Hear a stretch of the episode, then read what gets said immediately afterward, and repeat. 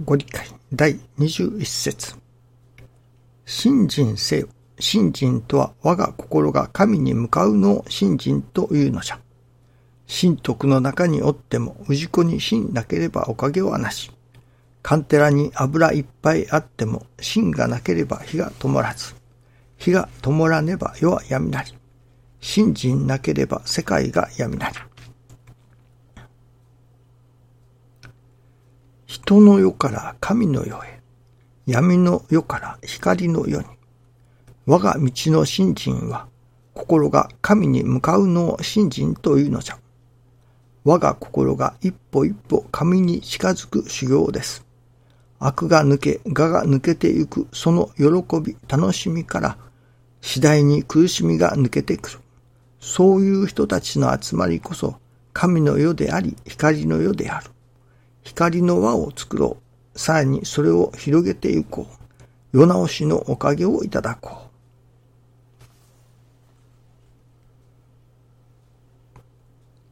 光の輪を作ろうと。それはやはり心に光を持つということだと思いますね。それこそ師匠が教えてくださる、また教祖様が教えてくださる、和らぎ喜ぶ我が心の光を持つと。師匠が人々に伝えたかったもの、伝えようとしておられるもの、それは真の人の助かり、真実の人の助かりだと。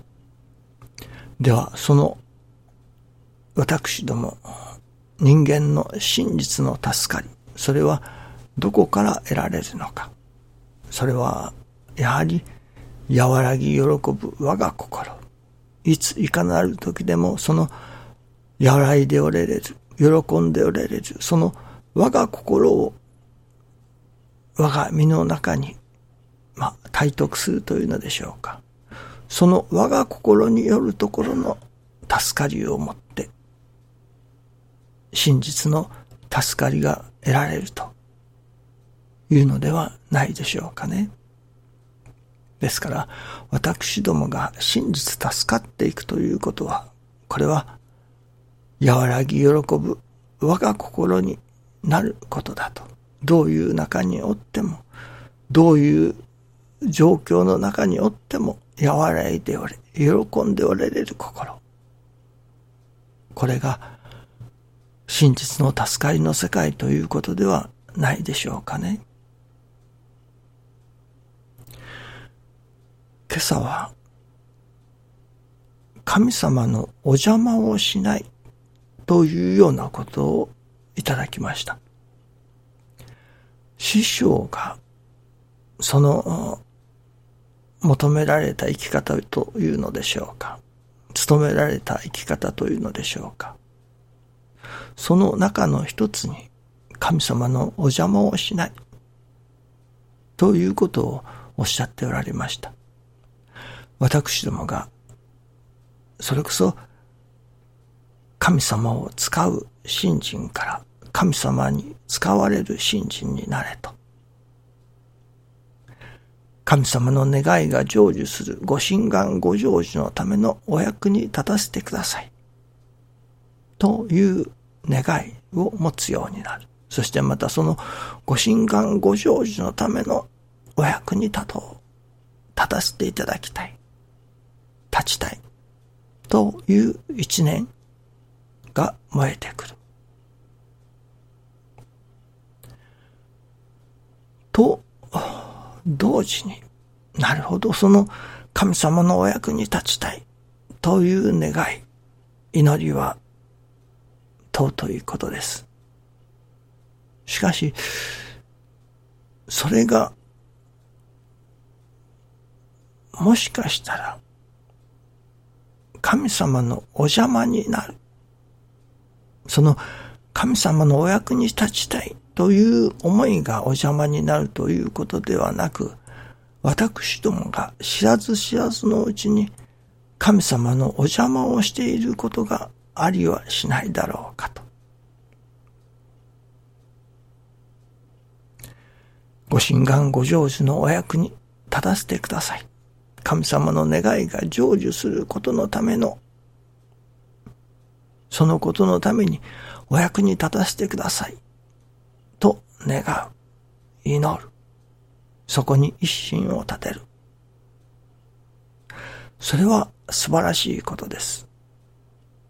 しかし、もしかしたら私どもがそう願いつつ、知らず知らずのうちに神様のお邪魔をしていることはないだろうかと、よくよく自分を見つめてみなければならないということですね。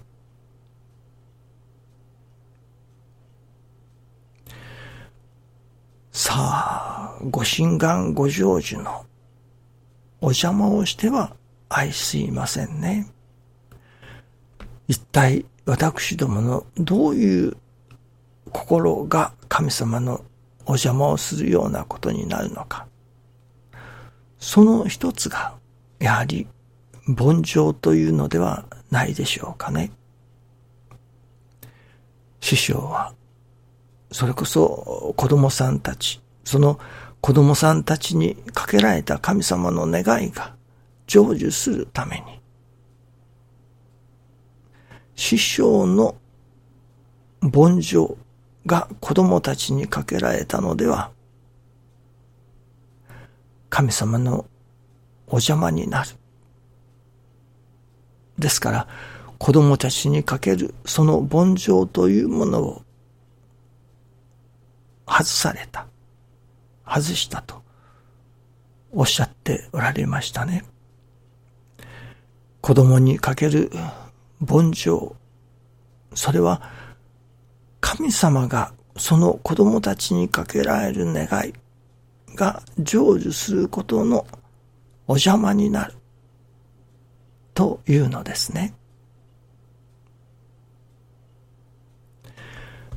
神様のお役に立たせていただきたいと願うからには我が声の凡情を外さねばならない。